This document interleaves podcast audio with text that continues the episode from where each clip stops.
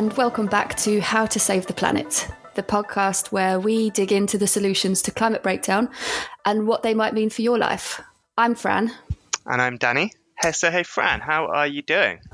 I'm good. I'm currently, um, you know, just planning a weekend full of lockdown enjoyment. I'm trying to fix a very bad hair dye job and do some gardening. What are your plans? I don't think your hair looks bad at all. Mate, I've got a really good lamp on. It's not good. It's not worked. um, what am I doing? I mean, I'm okay. I'm just like, you know, I feel like I've been quite lucky in lockdown in many ways, but I'm bored. Yeah. Not gonna lie. Um, I want to go dancing, but I can't. I want to have a more exciting response when people ask me what I've been up to. Then I went for a walk in the park for the seven thousandth time, even though I'm lucky to have a nice local park. Um, but I've been watching lots of good telly. At least that's been sort of keeping me keeping Oh, me it's the going. little things. It's the little things, isn't it? Um, so, for our audience, just a quick reminder if you'd like to ask us anything about the podcast, uh, tweet us at, at friends underscore earth or use hashtag how to save the planet. Um, but let's get cracking on today's episode. Today, we are going to be talking about the economy um, and the idea that it's probably broken. We've got an exciting guest on the way. But before that, Danny, let's um, dive a little bit into the environmental world and what's going on there. Okay, so do you want the good news or the bad news first? Uh, I like to end on a high, so let's go with bad first. Okay, good shout. So, in October last year, Cumbria County Council approved the UK's first new deep cast coal mine in 30 years. There was initially hope from campaigners that the government would intervene and stop the project, but unfortunately, they decided in January that it was a local matter and decided not to step in. The Climate Change Committee have warned that the mine will add to global emissions. Supporters of the mine say we need it as the coal will be used for steel production to save importing steel. But actually, less than 20% of the coal would be used in the UK. And whilst we do need steel, there are alternatives, and we need to invest in green methods of production using renewable energy that can create jobs and reduce our emissions. But there was a little bit of a twist on this news story last week because Cumbria Council decided they would reconsider giving planning permission to the mine. So this story might have a happy ending after all. Oh yeah, fingers crossed for the local community then. Now, do you want do you want the good news? Always give it to me. okay, so four Nigerian farmers working with Friends of the Earth Netherlands have won a pretty historic legal victory against one of the world's biggest polluters, um, which is Shell. Essentially, a court has ruled that Shell has to pay damages for oil leaks in the Niger Delta in 2008 that damaged farming in the villages of Goi and Oruma and impacted villagers' health. Shell has argued that they weren't responsible for damage by Shell Nigeria, um, even though they own the company, which is kind of an amazing claim. but this is a really exciting victory. It's not often that multinational companies get held accountable for the damage they cause, particularly in the world's poorest countries. So this could uh, set a really great precedent. So, what do you think about that, Fran? That is really exciting. Not just obviously for the well, very excited, but not just for the villagers there, but yeah, as you said, for the precedent that that could set. Uh, just because so many of our multinational climate wrecking companies um, work overseas and work in uh, poorer countries, you know, could be high time that other communities get paid the damages and compensation owed to them. So fingers crossed, and and great work by um, by the farmers communities and by Friends of the Earth Friends of the Earth Netherlands, from the sounds of it. Yeah, it's great. It's great to see justice being done. Yeah, I mean that's well done. You summarised that far more succinctly than I did. well, so to um, segue from that incredibly smoothly, uh, I do actually think both of these stories link to our topic today, which is handy um, about fixing the broken economy. So, for some context, if you listen to last month's episode, you'll know that we're going to be looking in detail at different elements of what we think a green and fair recovery from the pandemic looks like. And one of these is about fixing the economy, which I'll be honest seems like a fairly tough existential topic. Um, what's your understanding of it, Danny? Oh, it is. It's a it's a chunky one. The economy. um, I I I studied um, economics at uni, um, and then I got really disillusioned um, with economics. Um, I felt like the stuff that I was learning about was really limiting, and it wasn't really talking about the real world, the real world of people's needs, whether it be, um, you know, our living conditions and the houses we live in, the types of food we eat, um, our need for like social con- connections. Um, it felt really abstract. Um, and it's only recently that I've started to get uh, interested in economics again. But I think for me, like when we talk about broken economy, it's an economy that isn't serving our needs, the needs of people and, and the other animals that we share this planet with. And it's also um, unsustainable in the sense that um, it doesn't allow for future generations to have the same uh, benefits that, that, that, we've had. So, what do you think? What does what does the broken economy mean to you, Fran? Danny, please don't put me on the spot. I know so little. Um, from the very little I know, uh, it's basically that the the measurement of our economy doesn't really show what's going on on the ground, doesn't show how many people are in poverty, um, doesn't show how many people are homeless, doesn't show how many people are struggling with too many jobs and, and you know, not having a sort of a, a well-rounded life. Uh, so that's what it means to me because that's evidently what's going on in the UK at the moment. And um, yeah, I'm sure you'll agree there's a lot to dig into, which uh, we'll touch on. You know, things that really relate to all of our lives, like the way we rent and and and how much we have to pay for heating and sustainability of jobs. But um, it's lucky that we have uh, a bona fide expert to help us understand how it is that we measure uh, the economy and what different approaches we could take um, that we might look at. So we have uh, Adrienne Buller, who's a senior researcher at the economic think tank Common Wealth. So, hi, Adrienne. Welcome to the podcast. How are you doing? I'm good. I'm all right. Thanks. How are you guys? Yeah, just uh, just tackling lockdown like everyone else with the standard walks and cooking nice food. I think is that how you've been getting through as well? Yeah, pretty much. And gardening. I got lucky enough to have um, an allotment in the back of my house, and so I've just been tending it. It was a bit of a trash heap when I moved in, so I've been bringing it back to life. Oh, oh that's nice great. to have a project. Yeah, definitely yeah. something to achieve. It's like everything at the moment. Um, so, do you want to just first up give us a little bit about the background, your background, and how you ended up in the job you're in? Yeah, so I work at a think tank called Common Wealth, um, which is sort of dedicated to creating a democratic and sustainable economy. So that's obviously a bit of a vague phrase, um, but basically, sort of just progressive economic policy. And I focus on um, the climate crisis. I sort of led our Green New Deal work, and specifically, my interest is the intersections of climate and finance and sort of the wider economy. GDP is in the news a lot recently, particularly with um, the country facing a recession, people worried about jobs. So, can you explain to our listeners what GDP is and why it might not be the best way to measure the health of our economy and society? Yeah, absolutely. So GDP um, stands for gross domestic product. It's basically sort of the main indicator that we use to evaluate, you know, how the economy is doing.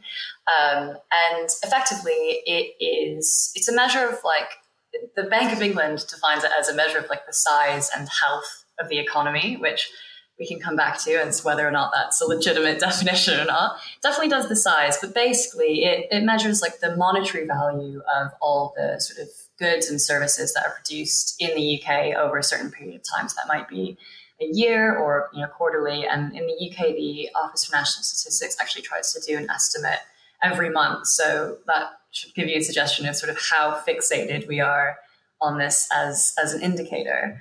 Um, and I guess you know your question about whether or not it's it's you know a good idea as an indicator. Um, I think you could probably tell by that definition there. You know, it measures the monetary value of, of goods and services. So you know, it's pretty limited as as an indicator. So um, you know, it's not really asking you know what is the economy supposed to be doing. So you know, is our economy sustainable? Um, how much inequality, how much poverty is in our economy? Do we have a housing crisis? Are we meeting people's needs? It really doesn't touch on on any of those questions. It's really just a measure of sort of size and and growth. Um, and so there are lots of kind of I think interesting examples to show where that kind of falls apart. So, for example, you know, unpaid work, so the work of caring, caring for your kids, for the elderly, or housework, things to just feed people and keep households running. Um, because there's no money exchange there, none of that is counted as you know contributing to the economy under the sort of GDP definition, which I think all of us could probably agree that all of those things keep the economy running, as well as sort of our lives and well-being um, running. And so, you know, under a GDP method, if if you take care of your own kids, doesn't count in the calculation. You're not contributing to the size and health of the economy, according to the definition. But if you and your neighbor were to swap each other's kids and pay each other to care for each other's children, that would be a contribution to the size and health of the economy. So there are lots of like silly kind of examples like that that sort of poke holes in it as a measure. Um, so, how does our obsession of GDP, this measure that we're using, affect the decisions that are being made uh, by politicians um, and maybe even by by ourselves, that us little people. us little folk, yeah. Um, so I guess sort of it, it, it permeates everything really. Um, so I think probably the best way to explain it is to look at a really really recent example, which is you know people may have seen all sorts of outrage floating around about um, the Green Homes Grant, um, which the Conservative government announced last year, um, which was meant to provide over two over a few years two billion uh, pounds worth of grants for people to um, insulate their homes, you know, double glazing, loft insulation, all sorts of upgrades to make them sort of more sustainable. Um, and that was announced uh, last year. And since then, it was supposed to have sort of a cutoff date of March 2021, so next month, for the first sort of tranche of funding, which was supposed to be one and a half billion pounds over that over that year. Um, so far, less than five percent of that has actually been paid out um, because there's sort of a catastrophe in delivering those grants, and it's just been a huge mess. Um, and so then the next part of it, which is supposed to go from March of 2021 to March of 2022, was going to be the remainder of that two billion pounds. So just under sort of half a billion pounds was left. Um, and in Parliament uh, last week, I think, or a couple of weeks ago, um, uh, one of the business ministers was asked, now that we sort of haven't delivered the vast majority of that one and a half billion pounds this year, will it be rolled over so that as the system sort of actually becomes functional, will actually deliver the full £2 billion stimulus for green homes that was announced? Um, and her answer to that was no. um, and the response was that the Green Homes Grant was intended as a short term stimulus during the pandemic. And that, to me, really, really captures, I think, how GDP informs pretty much everything about how our economy is run because the fact that you know a tiny segment of the grants that were meant to be given to make people's homes more affordable, to make them more sustainable. The fact that almost none of that happened compared to their targets doesn't matter in the context of the fact that, oh, that was meant as a short term financial stimulus. And now that the economic context has changed and it looks like we might be on the way out of the pandemic, you know, we actually don't need that stimulus anymore. So we're just going to drop, you know, 75% of the original commitment we made because the focus there is on what would be the impact of this program for, for GDP and for the sort of economic recovery in those terms, rather than, I think, as most of us would think about it, you know, what were the impacts on how insulated people's homes were, what were the impacts on carbon emissions, you know, how have they addressed fuel poverty through that program, which is a huge problem in this country. And so all of those kind of fall prey to the fact that GDP is the priority. And I think yeah, that's just sort of one example of how it's the most important metric by which we measure policy a lot of the time. Super, super simple question. When you say stimulus, what mm. what does that mean?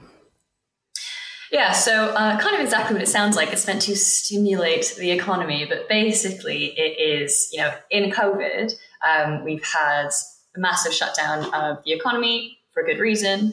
Um, but as we come out of that, basically to help it sort of bounce back and to sort of grow quickly again, to get people in jobs where businesses may have closed and all sorts of things like that. Um, sort of the state uh, sees itself stepping in and providing what it calls a stimulus, which is basically investment on the part of the state in the things that we need to create jobs and sort of get the economy moving again. Um, so the Green Homes Grant, they sort of viewed as a job creating stimulus. Um, which in and of itself is a great idea. People really needed jobs and they needed secure forms of work, particularly in the kinds of jobs that will be present in a green economy. Um, but they no longer sort of seem to think that that is as much of a priority in the current context, it appears. So, yeah. so, what sort of um, issues does that cause in the UK by measuring the economy in that way? Oh, gosh, where to begin?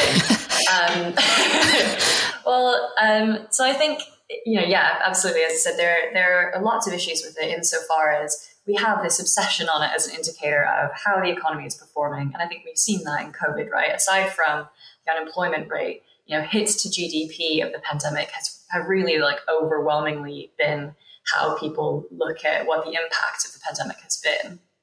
Um, you know, we hear less about the impact on sort of homelessness, on sort of a rampant escalation in inequality, um, and all sorts of things like that. So when we fixate on, on GDP as an indicator, we tend to neglect the actual questions of, you know, what is the economy for? Because growth and sort of the size of it becomes an end in and of itself, as opposed to asking, you know, what is the function of that growth? What is the function of those increases in size and of that production? And are we meeting any of the things that we actually care about, like well-being and sustainability and you know, better equality and education and you know all of those kinds of outcomes? So because of our fixation with GDP in the UK, a lot of things um, get sort of you know sacrificed on the altar of GDP growth. Um, one of them is sort of environmental sustainability. So again, you know, if you are a company that, that pollutes a river, say, and you have to clean that up yourself, that is sort of irrelevant to GDP and or actively sort of a drain on it because that incurs a cost to you as a business. But if you don't have to clean it up and you have to pay another company to do it, or another company gets paid by the government to clean up the mess that an oil company has left in the ocean or river. That's actually a contribution to GDP. So again, it like rewards that kind of activity in theory. So the whole thing is just kind of, you know, counterproductive to meeting some of the outcomes that we that we actually care about. And and the last point I'll come to on that is that in the UK, um, I'm sure we've all sort of felt the bite of sort of escalating housing prices and sort of housing crisis in the UK, um, as you know, generation rent as we are. Um, and a lot of that comes down to how much of a focus there has been in the UK on sort of the financial economy um, and how much sort of financial services in the city of London have become sort of the you know a huge contributor to our GDP and to our economy. Um, when for a long time, actually, finance wasn't even counted uh, in the measure of GDP because it was considered like an unproductive, didn't have sort of like a material productive contribution. It's actually considered sort of like a net zero, if you will, um, on economic growth.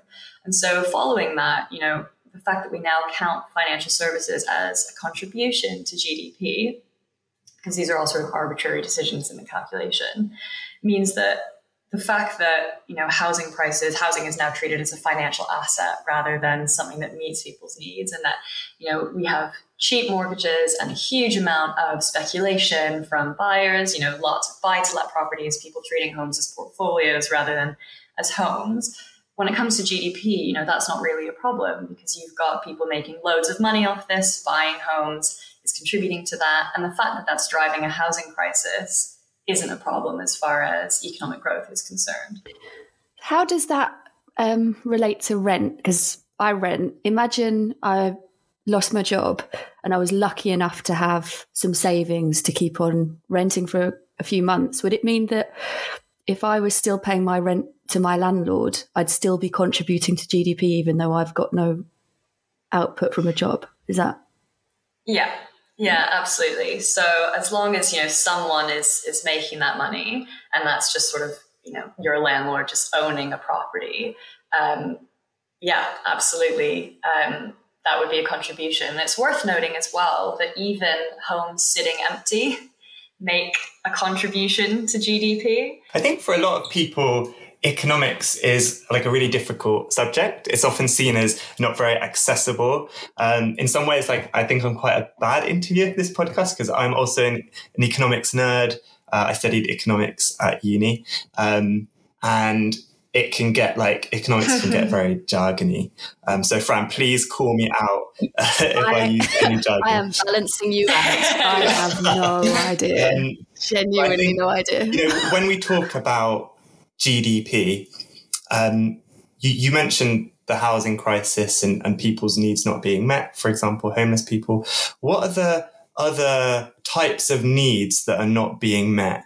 Um, in our economy as a result of our obsession with with GDP and economic growth? Yeah, I think the biggest one uh, that people come back to a lot is is definitely sort of inequality in both income and wealth, right? So GDP is meant to say that on average, you know, people in our economy are becoming wealthier. So when you hear politicians talk about it, that's sort of always a position they take. You know, GDP rose by X amount this year, which means that as a country we're wealthier but it actually says nothing about sort of the distribution um, of that wealth in the economy. So it could be that a majority of people by number are actually worse off, but in aggregate, you know, we've produced more and incomes have been net higher. Um, and so it just often is quite divorced from people's lived realities. Um, and so there are a whole load of things, but definitely inequality is probably the biggest one. And again, the other, which I'll come back to again and again, is sort of sustainability and, and sort of climate and environmental crises because GDP has has very little interest uh, in those things in sort of the near term. Although, I mean, if you sort of pay attention to the IPCC processes or how sort of politicians talk about the climate crisis, a lot of people advocate for making changes because somewhere down the line it will cost you know trillions to global GDP each year. That's sort of the framing that people tend to use. Um, so it does sort of sneak back in there in the long term.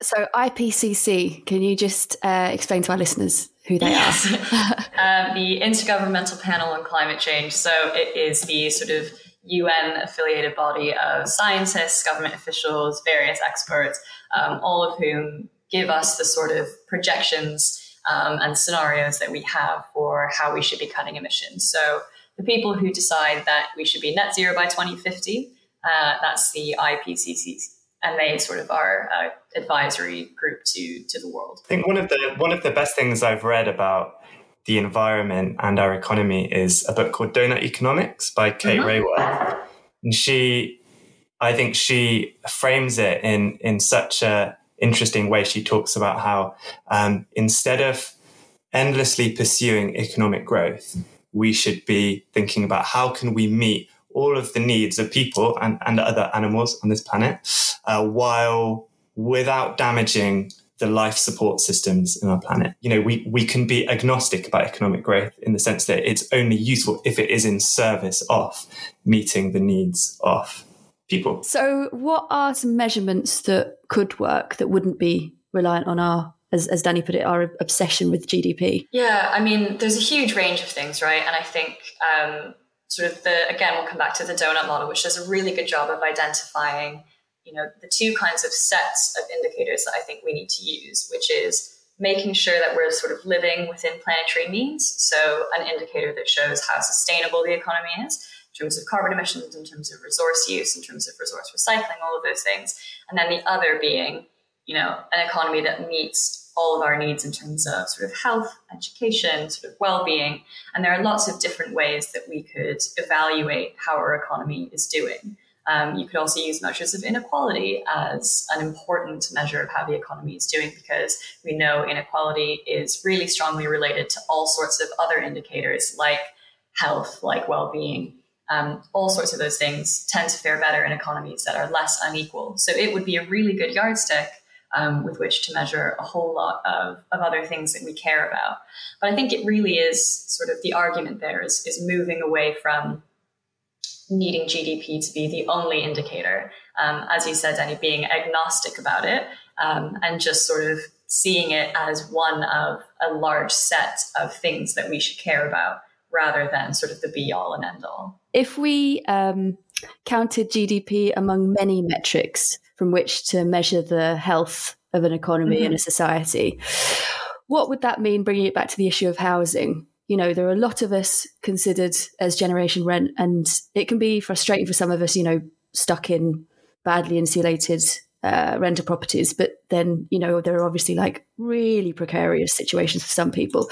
If we were to shift the way that we measure the economic health and the economic well-being of, of our society, how could you see some of those issues around housing change under a new system of measurement?